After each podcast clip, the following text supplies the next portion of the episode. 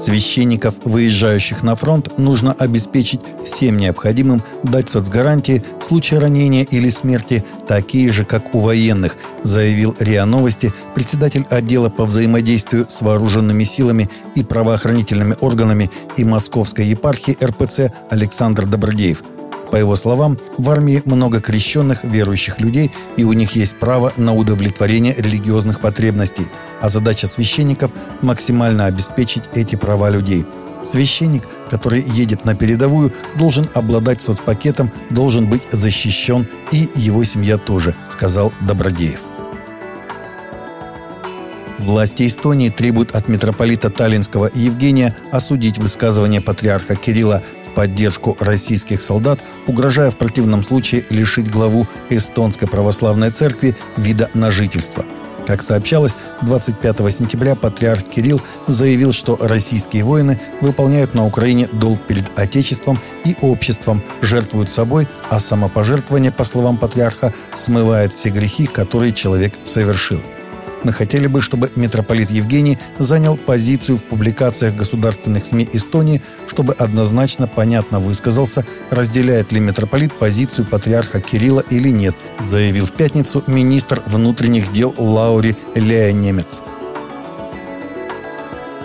Епископ Альберта Вера Арижула из епархии Накалы обнародовал подробности ужасного нападения, которое произошло через день после убийства итальянской монахини в Чепене в прошлом месяце. Епископ Вера поведал, это нам рассказал один из братьев одной из пострадавших. Он сказал, что террористы были одеты в военную форму, они собрали население и сказали, что они здесь, чтобы спасти их.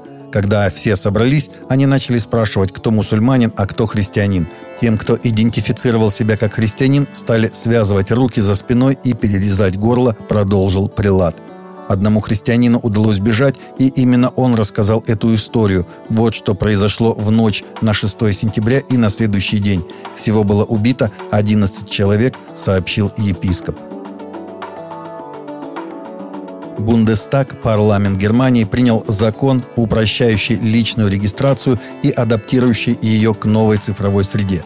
Среди других изменений, связанных с упрощением бюрократических процедур, регистрация своей религиозной принадлежности исчезает из официальных личных регистрационных документов.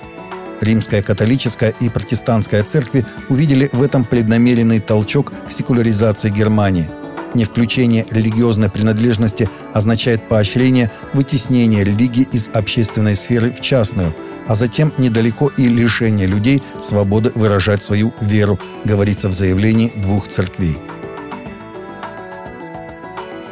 Джон Купер, фронтмен христианской рок-группы «Скиллет», номинированной на Грэмми, рассказал во время недавнего интервью, что прослушивание светской рок-музыки не противоречит его христианской вере и призвал христиан не позволять дьяволу присваивать музыку, созданную Богом. Купер процитировал послание к Титу, в котором говорится «Для чистых все чисто».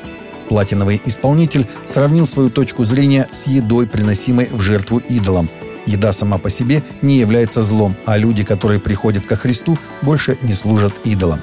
Сатана испортил рок-музыку лозунгом «секс, наркотики, рок-н-ролл». Он все так делает, считает Купер. Актер, играющий роль ученика Христа Филиппа в христианском сериале «Избранный», недавно поделился, что он пришел ко Христу после того, как поп-певец Джастин Бибер пригласил его в церковь. Случилось это в походе в городе Лос-Анджелесе, штат Калифорния. Когда Йоши Баригас уединился для чтения, то услышал голос, обращенный к нему. Это был Джастин Бибер – «Эй, что ты там читаешь?» – спросил его поп-звезда. Мы начали разговаривать о жизни, а потом он пригласил меня в церковь, вспоминает Баригас. В то время у меня не было реального интереса никакой церкви, но я сказал ему, «Тебе я не откажу, чувак, ты Джастин Бибер, так что поехали».